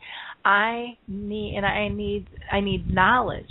But what I need the most knowledge of is how do I live a positive life and how do I allow my mom to live a positive, dignified, respectful life with this disease? How do we continue to have our relationship? How do we move forward with a life? You know, not focusing on this death sentence, but focus on living, you know, mm-hmm. and and being productive and being engaged and you know that's why I created Alzheimer's Speaks was just to talk about those things and try to connect people to best practices and different resources and and not being um, judge and jury over what the next guy needs because what you might need is probably totally different than what my mom needs or what Michael needs or our listeners need because you know we all have different personalities. We all have different um, medical and health needs. We all have different personality styles. We have different resources. And so I I found it really frustrating to be told this is what they're you know this is the one way to deal with it because I I just I don't see that. And I don't feel the I don't feel the love there for a, for a one answer um deal. You know I think it's a toolbox and I and I think it's a you know it's a living laboratory of you know how do we do Well- this just like the rest of our life is. You know? Right. Well, I mean, one of the biggest criticisms of um, uh, resource allocation um, in research and just you know federal dollars um, that are applied to Alzheimer's is that you know the vast majority of uh, money goes into um, uh, you know research funding for uh, finding a cure Mhm. and e- even though there are millions of people with the disease, and as you pointed out, even if they, you know, this year found a promising candidate, it would be four years before people were getting it, Mhm. and there'll be another million people with Alzheimer's. And, you know, where's funding for how to live with Alzheimer's? Yep. and Yeah. for resources for people like yourself uh, caring for people with Alzheimer's and for the people with Alzheimer's themselves. Um, and so that is a very um, common criticism. Um, and it's you know it's when I was sitting on the the national board, we had to develop a you know a strategic plan for the organization the national organization, which is you know almost 80 chapters and and national. And it was like, well, where do we put our resources? And it's a very you know it's a very tight and tough line um, to walk. Um, I was sitting there at the time as one of two people with the disease on the board, and you know I'm thinking to myself, I'm going to need resources. I don't Mhm. expect they're going to find a cure for me, but I'm going to need resources, and so um, should I put you know my two cents worth um, into um, allocating more researchers for programming and funding for care partners and caregivers and um, or into research. And what I finally decided was um, that there wasn't going to be enough resource. We couldn't. There isn't enough resources to take care of the increasing number of people with Alzheimer's if we don't find a way to slow it down or um, cure it. Yep. And even though during this period of time, for those of us with the disease and our families, it's a rough go. Um, if we put our, say, we put all the research money into, you know, taking care of people with Alzheimer's and lifestyle modifications and funding for transportation and reimbursement for uh, caregivers, you know, so they could get paid something for staying at home and taking care of people. And um, in you know, in 20 years, there's going to be 12 million people with Alzheimer's, Mhm. and we couldn't. There's no way we could afford to continue to do that. So, like I said, it's it's a very tough um, decision to make about allocating those resources, and I I am happy to see that the research money is now, like I said, being spread out in a, in a way that um, looks at uh, uh, lifestyle issues and prevention and um, programming. So best practices for programming for people with Alzheimer's. Um, so we've kind of come off that very narrow focus of just looking at one or two things, um, which is is hopeful, and I think will, you know, certainly move the effort towards um, a disease-altering uh, treatment of some kind, uh, just as much as focusing on one narrow thing would. Yeah. I you know, I'm just so big into the collaboration and getting getting communities to work together, getting organizations to work together and for me I think that's been one of the most frustrating things is um, organizations not being willing to work collaboratively, everybody wanting to have their their own proprietary thing, thinking it's the magic bullet, and none of us have the magic bullet on this. This is, you know, this. I I firmly believe the disease is here to teach us how to live well together again, and um, I, I think as a world we've gotten away from that and really pretty destructive in terms of our economics and our our um, engagement and you know the whole nine yards. And and I think you know we're being forced now because of our economic times to have to work together which I think are some huge gifts because you know let people do what they're good at so then we can build even more resources and and pool them. And you know the ownership thing uh none of us own this disease you know nobody wants to you know right. um anyways i i hope to god not but um you know it's it's not this shouldn't be about um making money and i know business is all about being profitable and i think there's a big difference between um being profitable and also being socially um conscious and um you know participating doing kind of the greater good type work. A- and i think that we can invest less if we all pitch in. You know we can invest less time we can invest less resources um you know if we work together and stop thinking that we have to control it and it has to be our our own little baby. You know, that's again with Alzheimer's Speaks. That's one of the reasons I developed the resource directory was so that everybody can have input because I think everybody's voice is valid. You know, everyone might not agree with me, they might not agree with you, and I I think that's okay.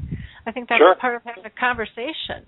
Um, right. I don't think there sh- I don't think there should be fear about that. I think we need to let people make their own choices, and you know, litigation's gotten so tough because you know we we don't let people make choices. We don't let them be responsible. Well, whose fault is that? you know, we've kind of set that up. So, Mhm. um, I, I really think that that's that's very very important um, in terms of what's going on.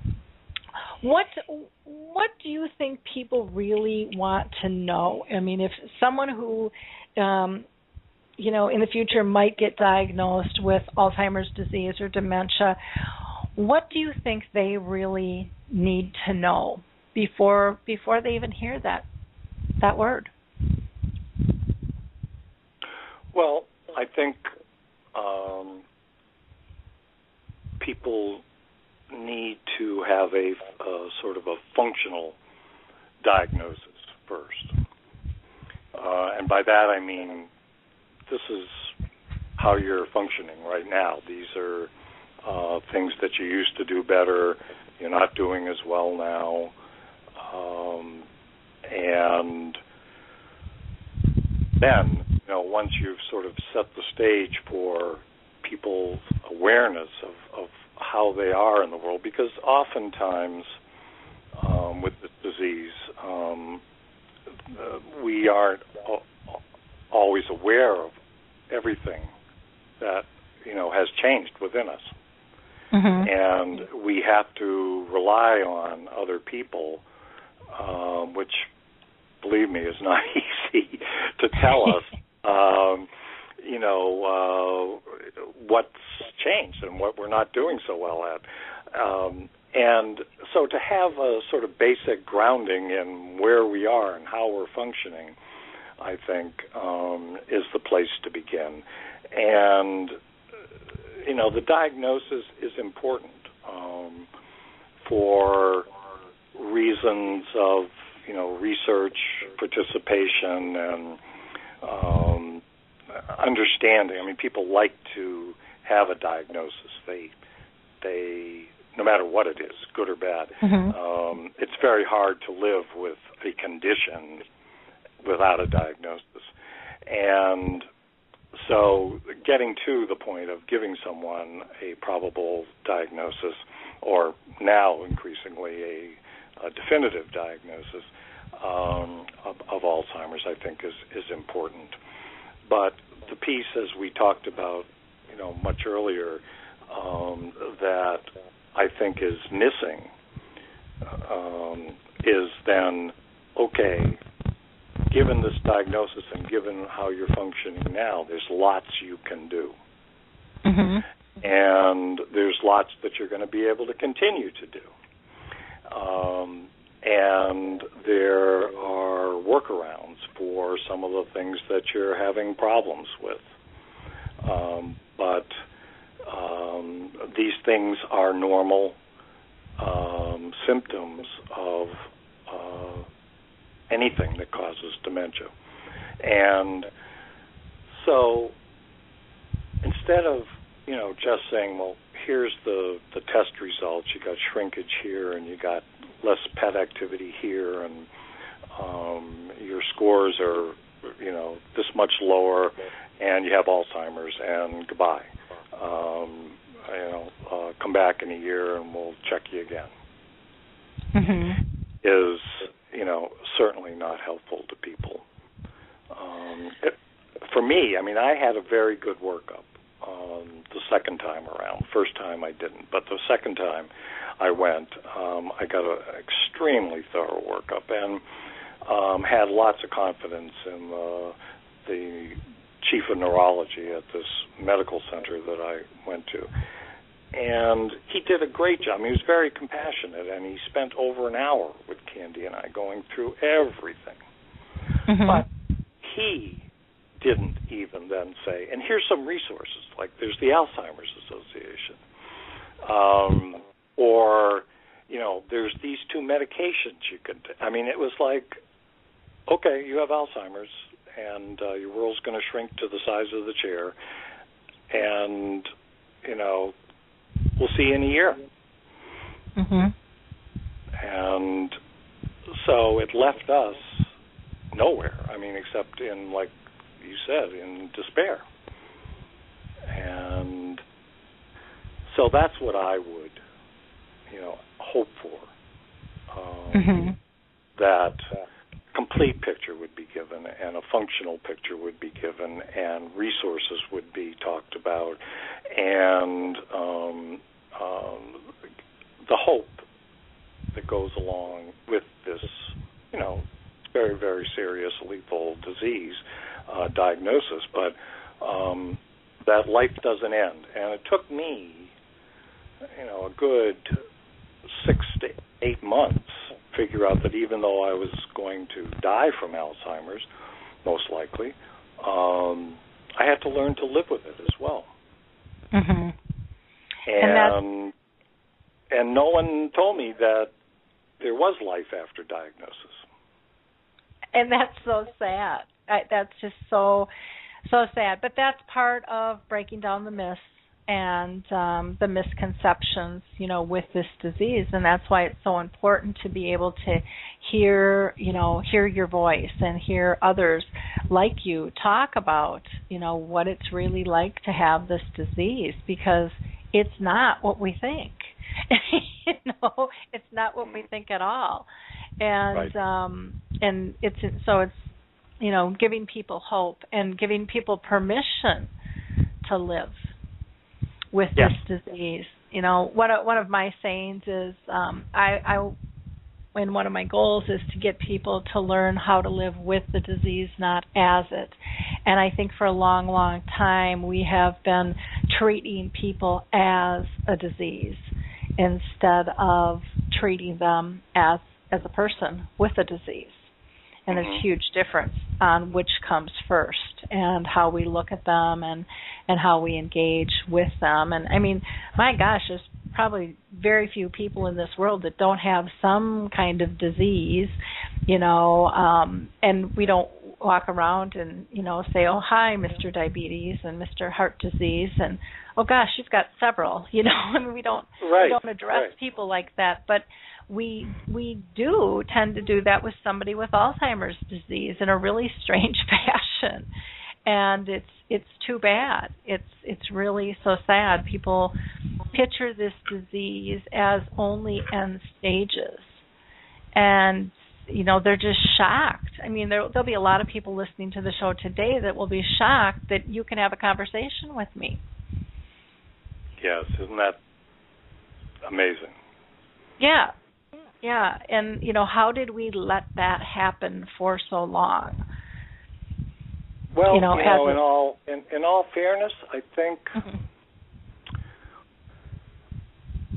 I think it has to do with the fact that our vision, both medically and personally, from our own just experience, um, in thinking about Alzheimer's uh, in the past, has been uh, people in the late stages of Alzheimer's, mid, to late stages of Alzheimer's. Mhm. And honestly, a lot of those people, you know, have difficulty having a conversation and don't know other people. Um, and put, as you, you know, your previous, uh, when you were talking in between the, the last speaker and myself, you know, the, the grandmother that put her underwear in the refrigerator. yeah I mean, that do those kinds of things, and that's our image. Old, very old, old, wheelchair bound, um, for the most part, or very inactive. Uh, people that say strange things, don't recognize their children and grandchildren, um, and do strange things. Mhm Um, wander, get lost, don't know their way home. Um, and it's only been, I think, in the last six, eight years that as we are getting uh, better at diagnosing Alzheimer's or recognizing its symptoms, that we a new image or a new picture of a person with this disease in the beginning stages is becoming clearer. Mm-hmm. It's not. I mean, we got a long way to go. Trust me, um, because like you, you know, pointed out, um, today, even today, um, many people still have that old image in their head because they haven't seen a lot of people like me. Yep.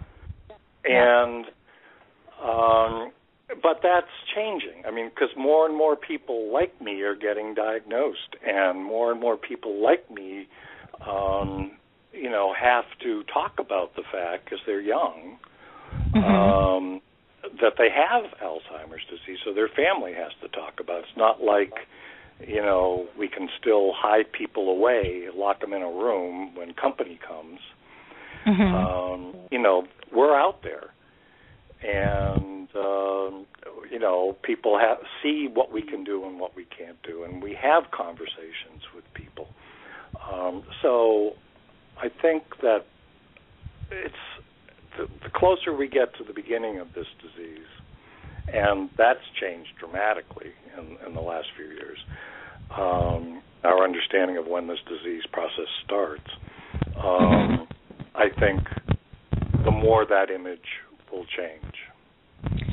Well, and I look at, I mean, you know, one of my heroes in all this is Norm McNamara over in the UK, and you know what he has done, you know, for this disease by just speaking out and not being afraid. And you know, I, I really think you know we have to get society as a large to understand this is not a disease of one. This is a disease that affects all of us and we have to change how we deliver our our business strategies um, in terms of delivering you know service to our to our clientele. So um, you know, and and right now people think, well, Alzheimer's, you know, dementia, that's that's healthcare. You know, I'm a manufacturer, I'm a coffee shop, or I'm a restaurant. That doesn't affect me. Well, hello. Who do you think your clients are? Who do you think your customers are? You know, and if they're not somebody that that is diagnosed, there's somebody who's caring for them. And so very, very important. It looks like we've got a caller on the line. Do you mind if we take a caller? Sure. Okay. Um, you are live on the air from a 215 number. If you wouldn't mind stating your name, we'd love to hear your question or comment. Someone I called in just from called a, in. I, I did not ask to speak, but I, I just called in. This is Mike Ellenbogen. I thought that was you, and I knew that I, I saw that you hadn't pushed the one, and I thought, oh, I'm just going to check anyways. You always have something to say, so. uh, so, any any comments on our conversation so far, Michael? I know you're you're just doing some amazing things. Michael's going to be joining us on Dementia Chats this afternoon, um, which is our webinar webinar series as well. Well, I just uh, heard the last uh, tail end of, uh, I guess, what Steve had said, and uh, I, have not heard the rest of uh, what's been going on here. I was uh, busy on other things, but I, I think he made a really good point. Is that I, I think what's really starting to happen is it's people like Steve who is making a huge difference out there that they're coming forward and speaking about it. I think that's what's changed. People were afraid to speak about it and because people like he is speaking out there and the Norm McNamara are, are out there who are speaking about it, that is what's bringing other people, what I consider out of the closet, and wanting to speak about it. And I think Mhm. that's what is creating this change in our society that people are starting to look at it differently. And it's going to take a long time, but I think with a lot of people who keep speaking up, I think we're going to make a difference and change it. You know, the way people think about this disease. I I agree, and to me, what all of you are doing, and what I try to do as well, is to remove the fear. You know, when we have these open conversations, we remove the fear that is so tightly wrapped in this disease.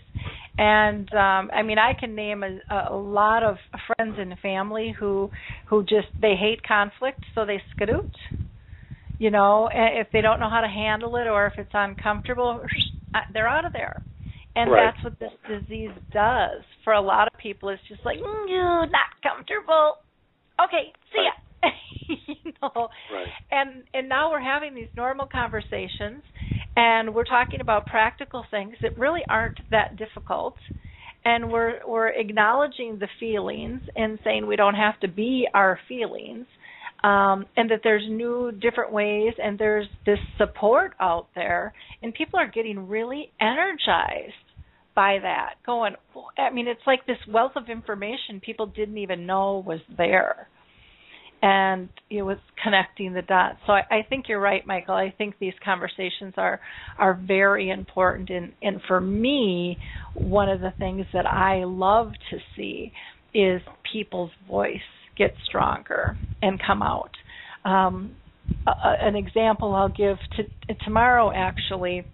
Our memory cafe is going to be um, doing a little panel presentation to one of our communities and you know, a year, two years ago, nobody would get on a panel. I mean, it was hard enough for them to come in the door to come to the memory cafe.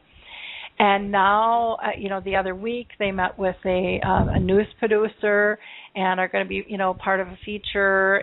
And and now they're going out and speaking on a panel, and they're so excited. They're so excited and and they know how important their voice is because they know how lost they felt. Yes. And and they don't want others to feel that. And, and um mm-hmm. and Lori there's um and Michael you still there yes I am hi how are you um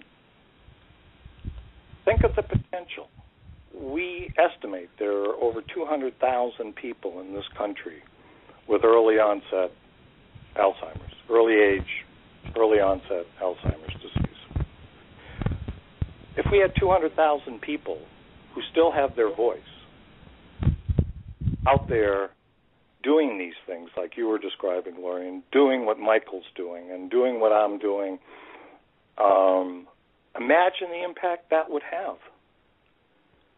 Massive. But, uh, sadly, there are very few of us. I mean, on the national scene, uh, you know, I can count. I don't know about you, Michael, but I can count on two hands the number of people that are out there speaking. Um, and so we can't rely on just organizations like the Alzheimer's Association to get this job done. Well, we have and, to be out there doing it as well. And don't you think part of it is, you know, if we if we wait for organizations, then we have to wait for platforms to speak on. And That's you right. know, like with with Norms, he just like, hey, I'm going into a shopkeeper and I'm going to just talk to him about dementia. I mean, that's how the Purple Angel got started. You know, right. and being dementia aware is do the one on ones are just as important as the big platforms. Absolutely. Uh, but but having multiple platforms and uh, and again on, on Alzheimer's Speaks, one of the reasons I developed the the radio show and the webinars and the blogs is to get those voices raised and to have them um, where they're archived, where people can go ahead and access them because you know life is busy you know out there yeah. and so um you know having things videotaped in the youtubes and i mean there's so many great resources out there mm-hmm. and so many wonderful voices to hear um we just need to connect the dots um you know and, and explore this more and you guys um you you lead by example so you know, by being the Richard Taylors and the Norms and you know the Harry Urbans and the Mike Ellenbogens and you know the the Dr. Steve Humes. I mean, you guys are all leading by example and making it easier for those with a diagnosis to say, "Hey, I could do that. Mm-hmm. I can tell my story." You know, this isn't scripted. This is talking from the heart about how life feels and what it's like and and the insights you guys give are are mind blowing are just I mean and I hear that all the time through our dementia chats and, and also through the radio shows of of what people learn um, by just having these real conversations, by just taking the time to listen. You know, so important. Right. So important. Um, what What are your thoughts, um, Steve, about funding for for AD research for you know other major diseases versus versus Alzheimer's disease and dementia? And I know Michael, you probably have an opinion on that as well. but I'll let Steve go first. Well, I mean, obviously, uh, without going through, unless you want me to, all the statistics about that and the data. I mean, we are for the number of people who have the disease and the number of people who are projected to have the disease, um, we are funded at a pitiful, um, I emphasize that, pitiful level. Um, and I think we're, you know, doing sort of the best we can with the money we have. Um, but um, people just don't seem to get. And I, you know, I can. I'm a psychologist by training, and so I can come up with lots of um, uh, theories about why people don't uh, get it. But uh, you know, you walk into uh, someone in Congress uh, through their office and not someone who's in favor of increasing funding, but someone who's not. And you go through the facts and figures, you know, about the number of people with the disease, the number who are going to get it, um, the cost of treating those people. It's now the most expensive disease to treat mm-hmm. um, in our country. And what it's going to cost, and the fact that it's going to um, break um, Medicare and Medicaid in X number of years because we just it'll be in the trillions of dollars that we'll be spending. Um, and you say to them, and you know these facts and figures come from your own government sources. Uh, they're not coming from you know some private source. They're coming right from the government, and your own scientists now agree that um, this is all the way it's happening and it's going to happen. And so, do you kind of accept those facts? Yep, yep. Well, they seem legitimate. Yep. And so, therefore, doesn't it make sense to spend one hundredth or one twentieth of that money on research that can slow down this disease or cure it um, and save hundreds of billions of dollars. Well, there isn't any money. I'm sorry. You know, it's there's a disconnect there, and mm-hmm. so you have to assume, with all the you know the negative press that Congress has been getting, uh, that all Congress people in Congress are not stupid. They're not all um, ignorant.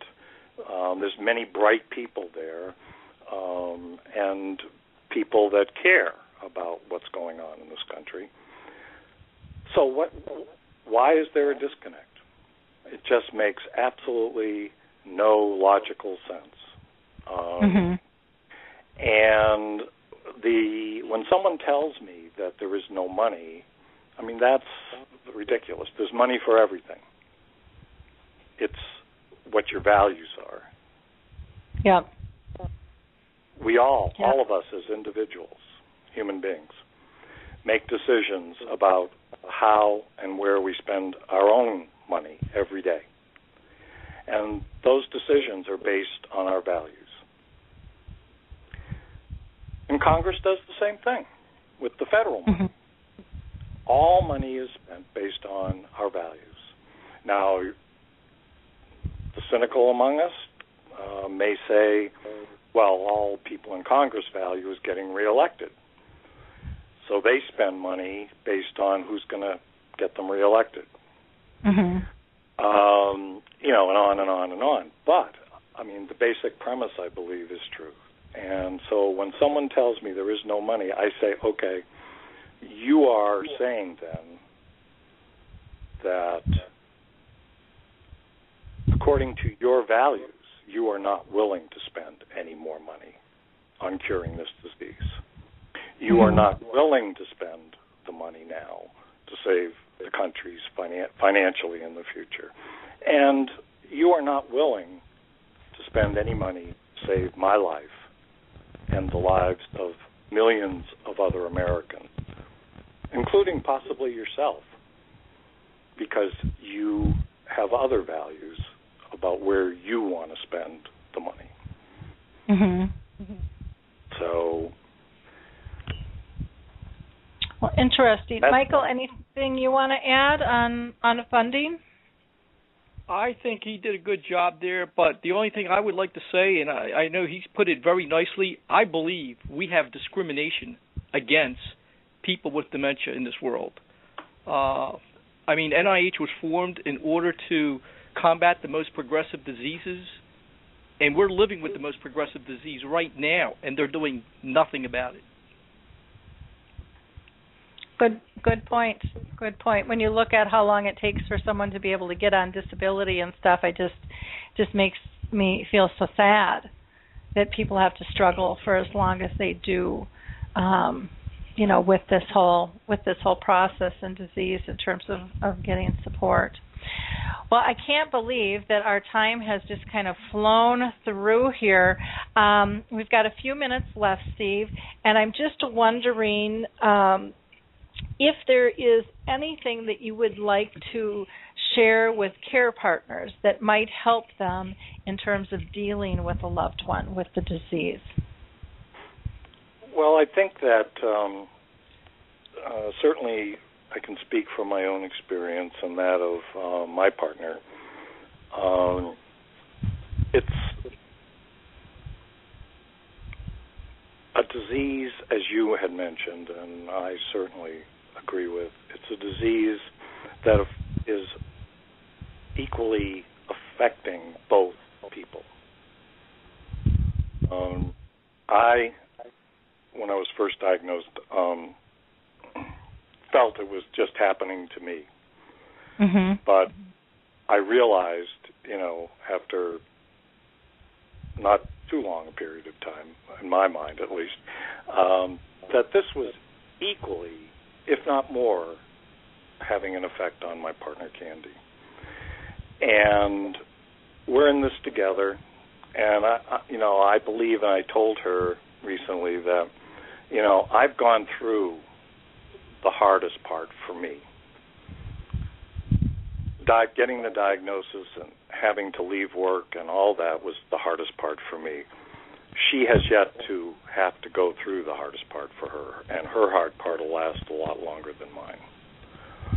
Um, but I think on a day-to-day basis, in the beginning stages, especially of this disease, it's a it's a redefining of the relationship and being able to talk about it and not just one person pointing out to the other what they're doing wrong um, and the other person not with the disease not coming back you know and and and being defensive um, it's a dance back and forth Mhm. because in my case, in our case, um, Candy, you know, wanted to take care of me, and so her natural impulse was to take over and protect me from, you know, either getting hurt or making a bad decision or whatever it was. And you know, so we have had to talk about, you know, I have had to say to her, back off. Um, I can do this, and let me do as much as I can, um, and then I'll, just a little more. Mhm. um, and if I fall on my face, I fall on my face. Um, but sometimes in relationships, the partner, out of love and care and concern, takes over and the other person with the disease gets de-skilled and that will just push the process of deterioration at a much more rapid pace. Mm-hmm. But it's very hard for the person with the disease, I mean, with who's caring for the person with the disease, to, you know, to let us kind of do what we can do um, and keep us functioning as well as we can.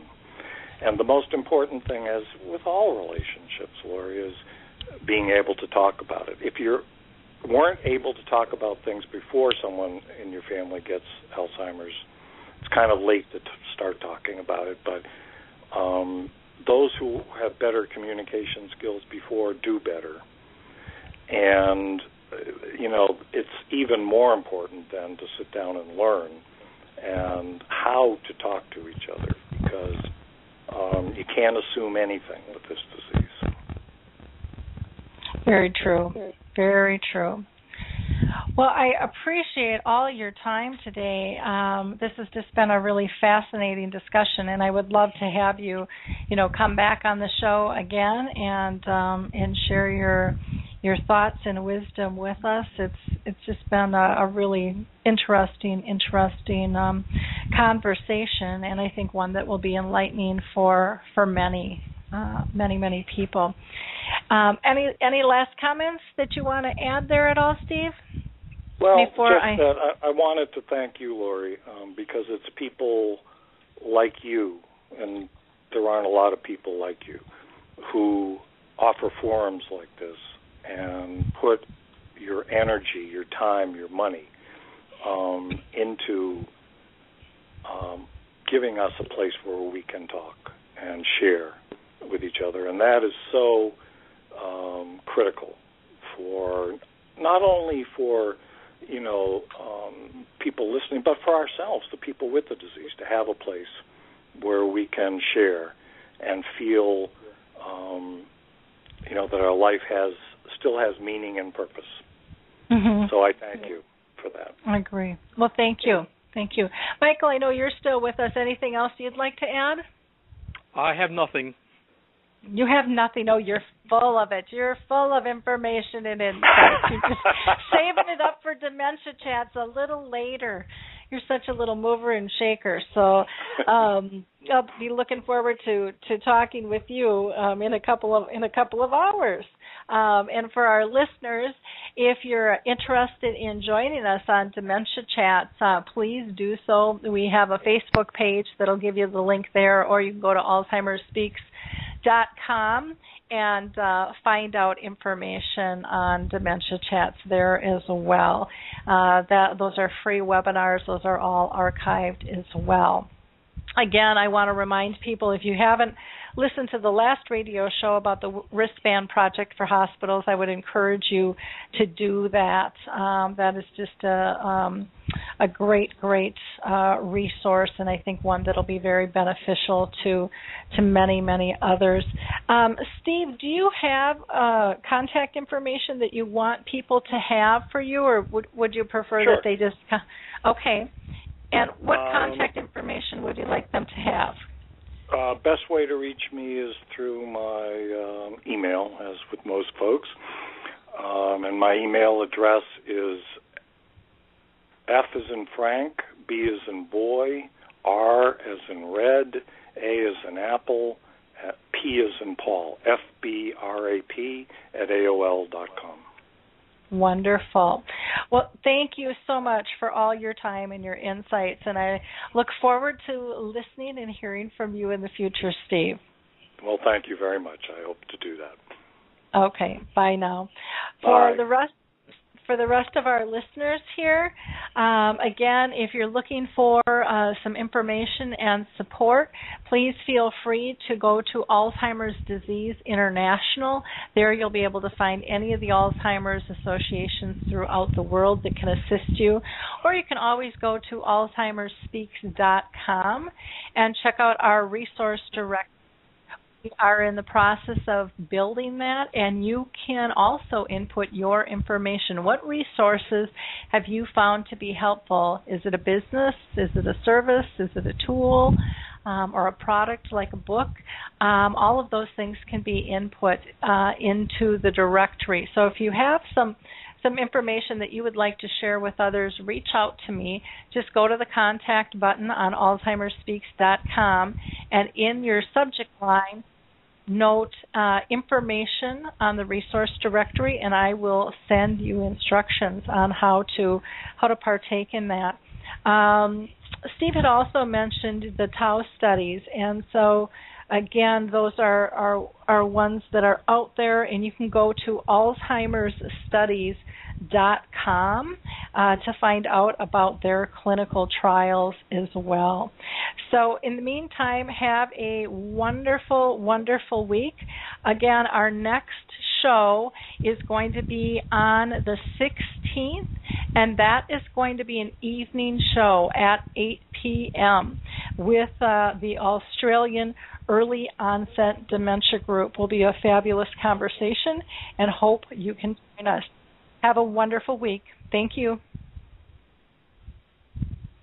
Hey everybody, Jared Sebestier, host of Retire Repurposed. This podcast is dedicated to help people transition into fulfilling and purposeful retirements. Retirement is a big life change. In fact, the two most dangerous years of a person's life are the year they were born and the year they retire. Few people can just flip the switch from working a career 30 or 40 plus years, retiring on Friday without methodical steps to living what we call a repurposed retirement. To listen now, search Retire Repurposed on your favorite podcast platform, Senior Resource, or Life Audio.